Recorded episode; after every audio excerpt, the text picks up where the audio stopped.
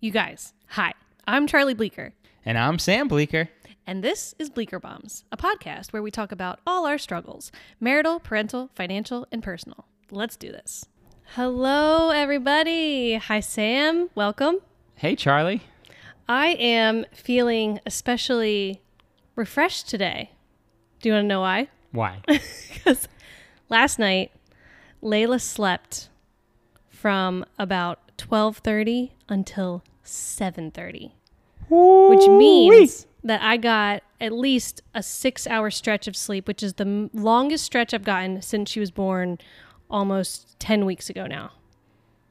Amazing. It's amazing. I don't know if this is going to be interesting to people at all, but I want to talk a little bit about sleep training or what I think I'm doing is sleep training. We do her last feed of the night at around 10:30 p.m. And what I like to do for the last feed is because I'm breastfeeding, I like to do a bottle at 10:30 because then I can know exactly how many ounces she's getting. And if you're breastfeeding, you don't know how much they're getting.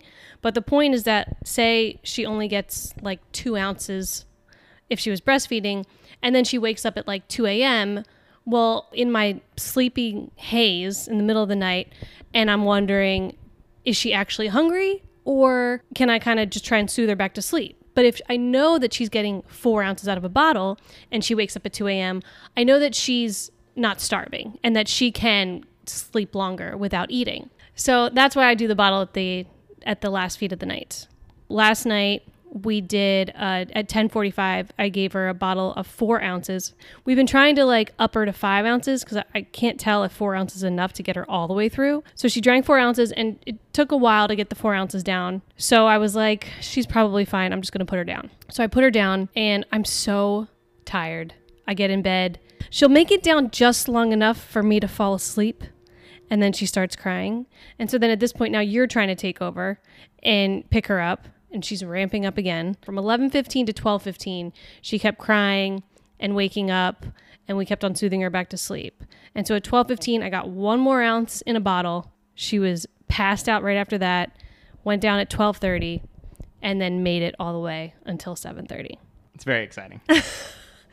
I mean, I am very excited about it. Now, I'm, I'm giving all the details because it's like, I don't even think we could replicate last night if we wanted to because she didn't do what we wanted her to do. Like I would, what I would prefer is that at 10:30 she takes a five ounce bottle, and then she goes down around 11, 11:30 at the latest because sometimes it takes an hour to get the bottle down, and then she sleeps through the night until you know 7 a.m but you just you never know what they're going to do. And so i think part of the reason not only because she had enough the five ounces between 1045 and 1215 that could get her through but also because she was so ramped up that she was just exhausted. So she mm-hmm. could sleep all the way through to the morning. I'm certainly not going to try and do what we did last night and like give her some at 1045 and then just like wait around until 1215 so it's exciting that she did it but at the same time i'm not sure what's going to happen tonight yep.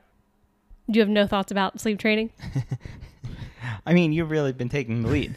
Normally, I'll do the 10:30 feed, but last night I didn't because I was very excited about watching the UNC Duke game. I went to Carolina, and so it was um, it was a lot of fun watching the game.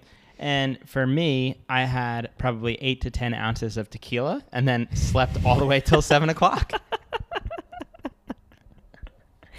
yeah how were you feeling this morning I felt fine. I mean, I made the smart decision to switch to water kind of in the second half, and I was just chugging water. yeah Um, anything he comes into the bedroom after they won like a little bit loud for when i'm trying to i've got a sleeping baby in my arms and i'm like bleary eyed and just dead and I trying mean, to go to sleep and you're just like uh, ready to t- take do sprints around the house I don't think you understand. This was probably like the big one of the biggest college basketball games ever.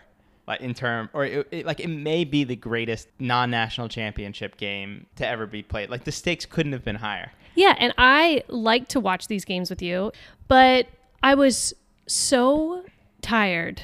If I came out after I got her to go down, even though she wasn't staying down, I knew that I was going to get Ramped up. ramped up Yeah. and I just needed to go to sleep. Right. But it's interesting because you just came in and you were talking to our neighbors, and one of the guys said, like, oh, I hope I didn't wake you up because me and this other guy were screaming in the street last night. And I just find that so bizarre. I know. Like, These are I- 35 to 40 year old men. Yeah, I think they're 40 year old men. Yeah. And it's like, so I'm 37. I, we're all about the same age, but I was so excited for this game. I had so much fun watching it. I probably drank a couple drinks more than I would have otherwise, but that was like the level of my celebration or my enjoyment of it. But the idea of screaming in the street, it's so bizarre Yeah. and I don't understand anybody. I, I do. I feel like this a lot actually, where I don't understand anybody in the world, maybe except you, because we have a very similar world view. But people just confuse the heck out of me Yeah. It's like something that you would have done with your buddies when you were in college. in college. I know. Well, speaking of people that we don't understand, that's a good segue into my parents' visit. Mm, Yes, we we did it. we did it. They were here for four nights. You know, it went well. I thought it was probably the best trip we've had with them in years. Before they came, you were really good about setting expectations and saying like we knew they weren't going to cook or clean and being okay with that. And even though you did that, I still got frustrated because uh, not with cooking because you really you had all the meals planned out and they were they were really appreciative of, of all of the things that we made, but you made really. But I just would get so frustrated that they wouldn't help clean up. And then I end up, you know, in the bathroom, whisper, yelling, venting to you every chance that I can get. the night before they got here, I started a brisket. I think I put it on like 10, o- 10 o'clock, and then it was going to come off around noon or 1, and then it needed to rest for a few hours. And it was a lot of work. And what was nice about the brisket is like most things were cleaned up in advance of them arriving. But then even after dinner, it's like we were cleaning up the dishes. But it didn't bother me because I didn't expect them to do it given the experience last trip. But then as soon as you were in the bathroom being like, I can't believe they didn't clean up. Then it got me being like, you know what? You're right. I can't believe they didn't clean up.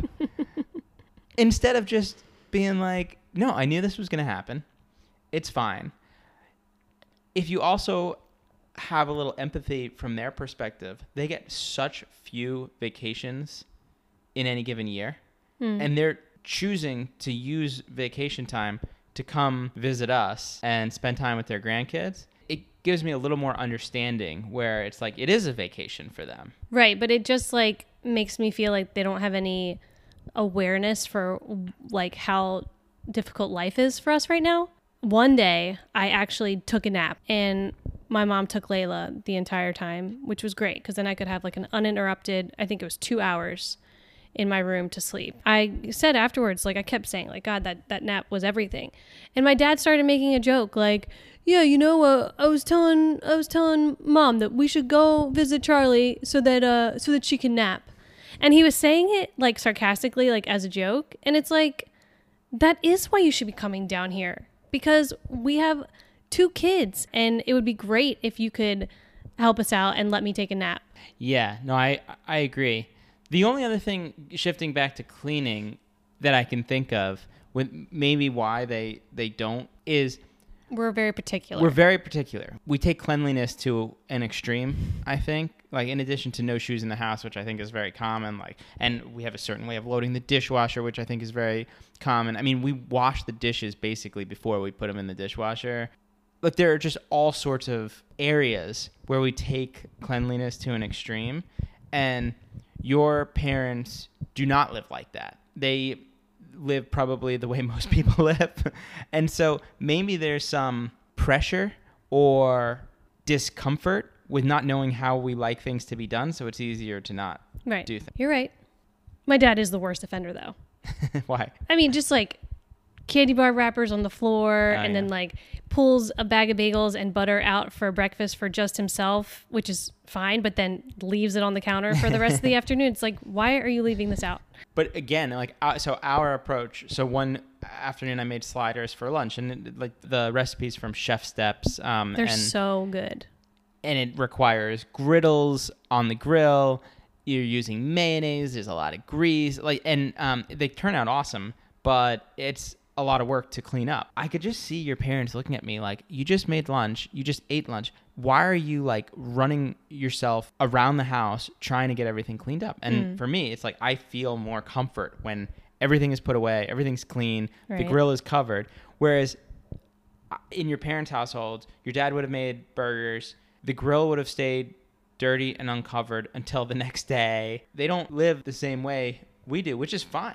Well, the other thing I wanted to talk about with their visit was my whole issue with how they aren't interested in my writing Mhm. or it feels like they're not interested in my writing. I had Write of Passage calls during the week and there wasn't really too much talked about you know what I was doing and they actually I thought my dad was going to be like, "Oh, I can't believe you're getting on these calls." And he really just didn't say anything. Well, he knew he was going to bed at 7:15. That's true. Yeah. It wasn't until the last day, right before they were leaving, that my mom asked me how my call was last night. And I was like, good.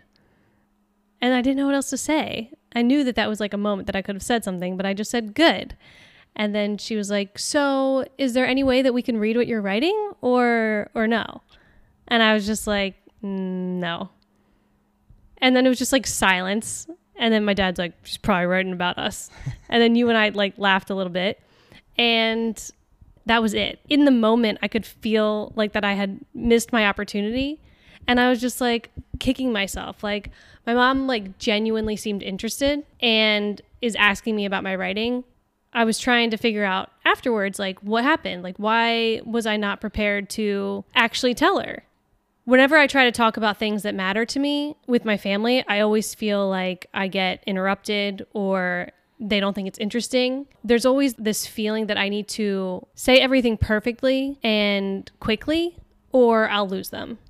Anytime somebody's talking, somebody else is trying to hijack the conversation and take it somewhere else. So if there's something that you want to talk about, the only way the conversation is going to stay there is if I think you're an amazing storyteller, which I wish I was.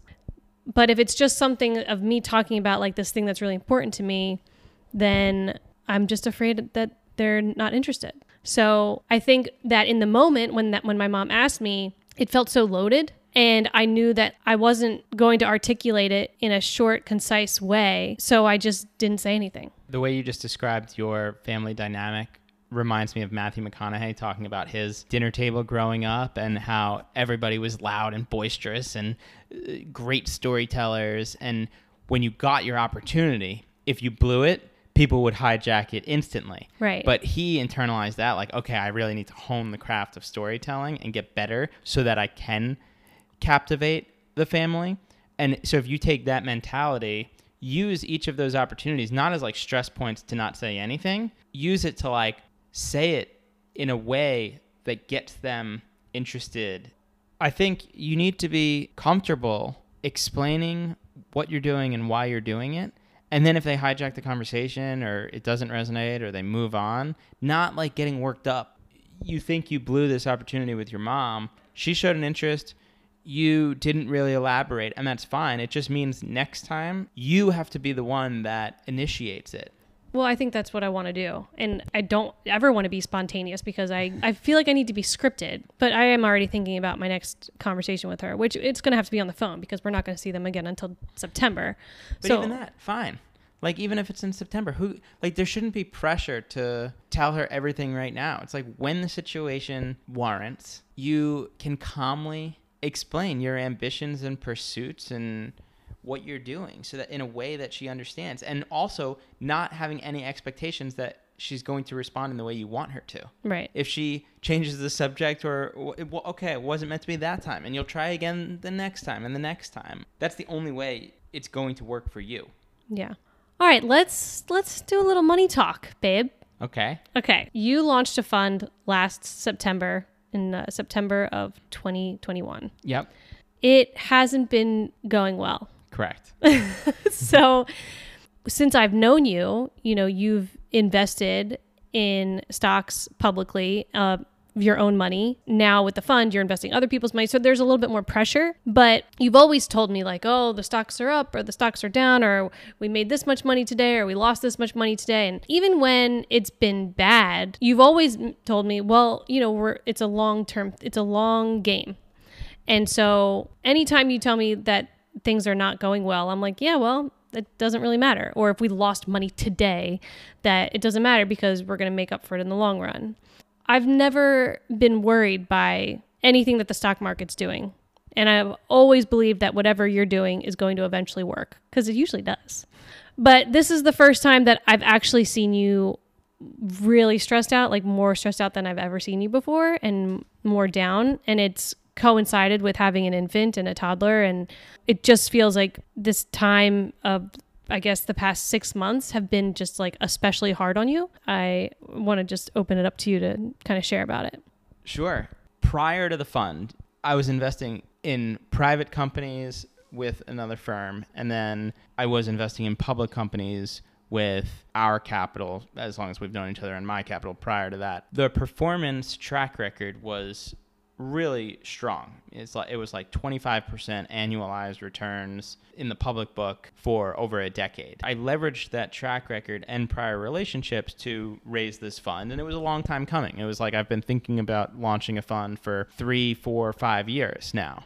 And I finally did it. I was excited about it. I had the right group of partners who have a long a long-term mindset. They understand that it's a concentrated strategy and it's going to be volatile by happenstance, it like it just coincided with a sell-off in markets, particularly small cap growth stocks. The entire fund is not invested in um, growth.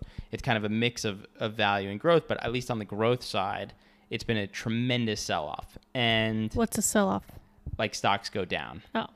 And so the fund has been down significantly more than the S&P 500, which is kind of the benchmark in the in this 6-month time frame. Now, I've never measured myself in a six month time frame, but when it's the first six months of the fund and you're trying to build additional trust and, and a track record with partners, that's like kind of where the added pressure comes in. There's also like this this saying that's in investing: don't confuse brains with a bull market. Part of me, I guess, has these doubts like am i really a good investor um, or have i just been confusing brains with a bull market for the past decade i don't actually believe that i think it's more i'm worried that other people are going to think that, but I still have a tremendous amount of confidence in my approach and my strategy. This is the formative stage of building grit and resilience into the organization, and I'm going to go through many more hard times in the future, and hopefully I could always look back at this period like remember when I just launched and I was down a lot and then made it through. And it's like those qualities of grit and resilience are something that I want to pass down to our kids. And so I never want them to be afraid to pursue their passions and dreams out of fear of failure. And it's okay to fail. And so I want to I want to set that example. It has been stressful. I think a big part of it is ego based. Like I want other people to think that I'm a great investor I always come back to I need to continue to have belief in my strategy and my approach. Okay, so speaking about UNC basketball, so Hubert Davis, this was his first year as head coach. Uh, Roy Williams, legendary coach, retired at the end of last year. Hubert Davis played for Carolina, played in the NBA, and then was an assistant coach under Roy Williams for a while. He took over. The season started at, at the time. A lot of people didn't like that or didn't think he was the best fit to be named head coach. They wanted UNC to hire some big name from another program. The season started off really rough. UNC was getting blown out. They were losing a lot of games. The players weren't playing well. So many fans and media heads were calling for like Hubert Davis to be fired. They never thought he would make it. And he just had this steadfast belief in his approach and his ability to communicate with his players and his ability to continue to develop them as basketball players and, and people, it worked in like this incredibly short period of time. And he's just so even keeled. Like they asked him if he was nervous bef- leading up to this Duke game. I mean, which, as I, I kind of said, it's like the highest stakes in college basketball. It's his first year as a head coach. And he said, like, what is there to be nervous about? This is a basketball game. and I think about that with investing in the fund. It's like, what is there to be nervous about? I mean, it's money. As long as we never run out of money, it's like, it doesn't matter if we have a hundred million dollars or a billion dollars at the end of it. The way you're talking about it right now is super practical and it makes sense. But, you know, in the the day to day of the stresses, it doesn't always feel, or I can't tell if you actually believe that. I've just been thinking lately about my role in our family and how how lucky I am because pretty much since we got even before we got married, I haven't had to work in a job that I didn't want to work. So, you know, my whole young adult life, I've always worked in restaurants and done jobs to pay the bills to support whatever else I was doing. So, before I was like acting and screenwriting, and they were all things I could only do on the side. And I don't have to do that anymore. And I'm so lucky that I can spend all of my mental energy on things that I actually want to be spending them on. So, my writing and this podcast and the writing course, and then just parenting. I feel like I, I'm so stressed out all the time still.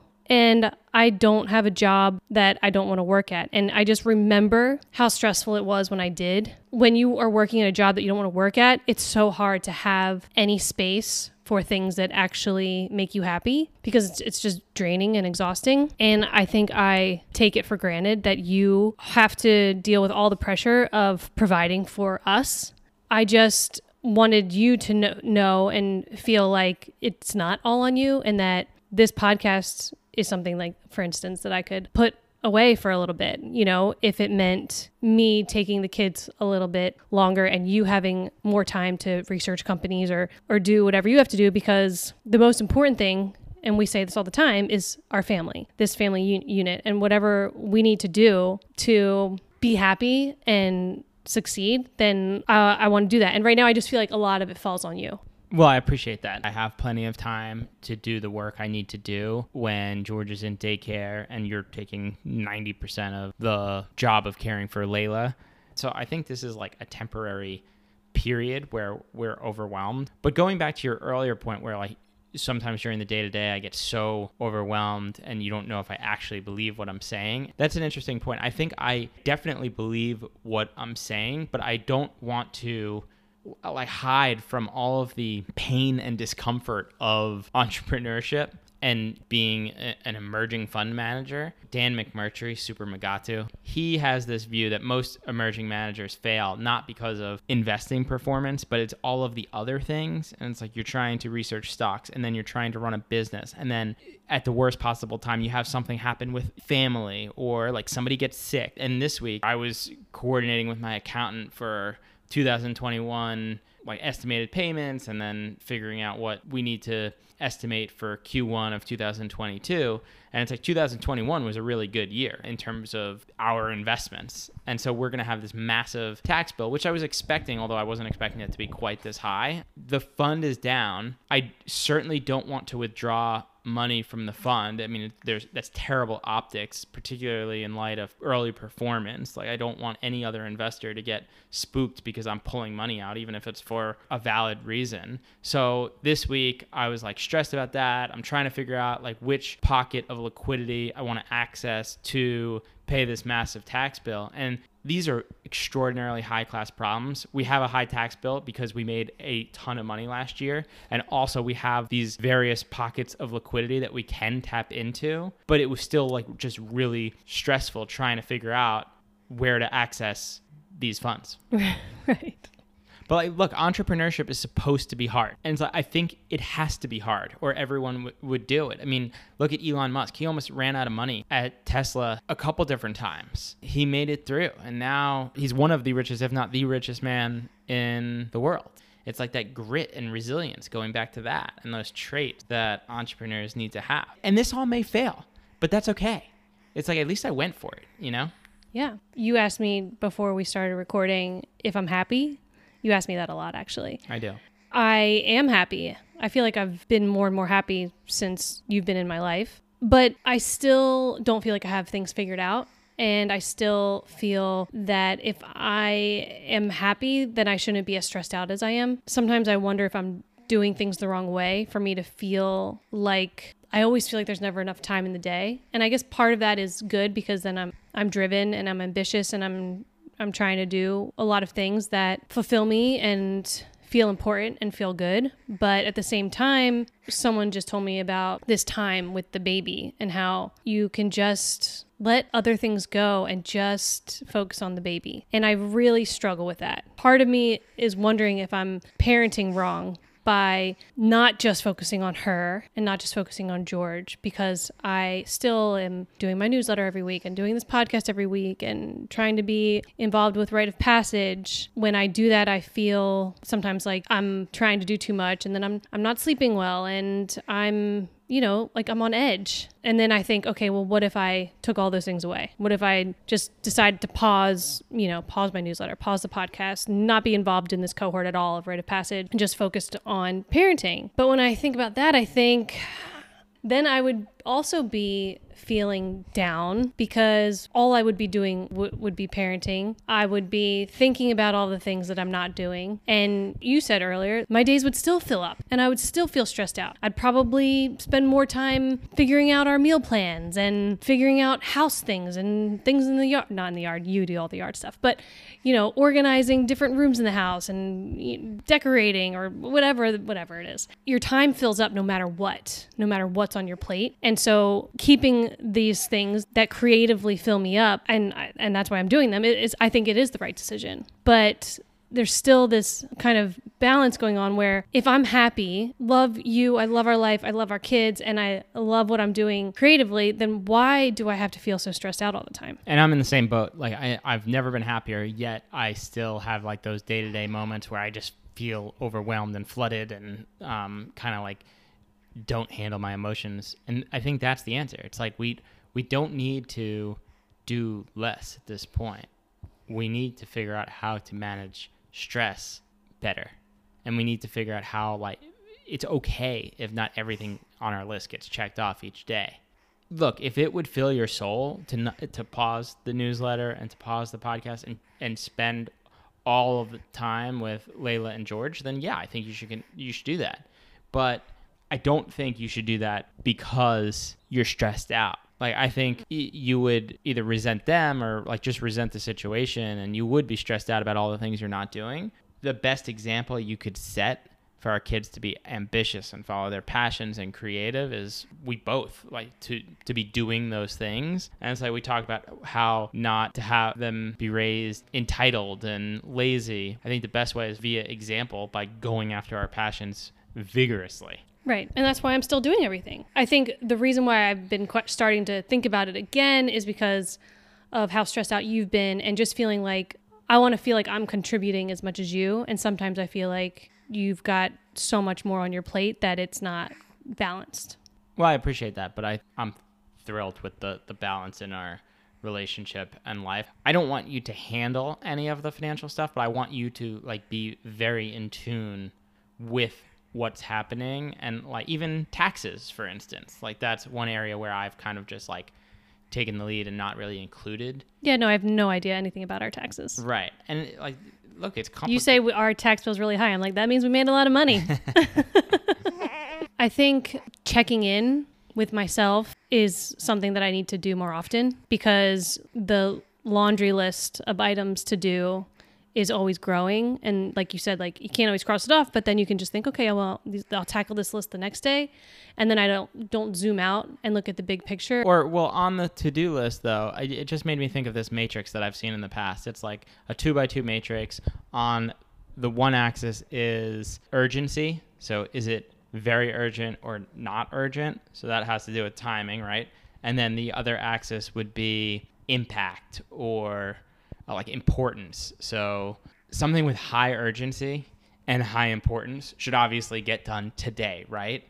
but where most people and i think i fall victim to this like i'll prioritize high urgency but low impact items because it's high urgency because it's on my today's to-do list but if it's low impact i should really be letting those things fall to the next day and instead focusing on the low urgency but really high impact items what's an example an example with high urgency but low impact would be yard work. That could fall to the next day. Even cooking dinner on a night would be like high urgency but low impact. Like if I get takeout or I pull something out of the freezer, it's not going to change our day. Low urgency but high impact would be like I find a new company I'm really excited about. There's no urgency for me to research that company today, but it could have life-changing impact if I find the next Amazon. so, So optimizing letting- for the low urgency high impact items Yeah, and high urgency, high impact, but those are it's like obviously we're going to get those done because it's like they need Right. to get done. Right. Um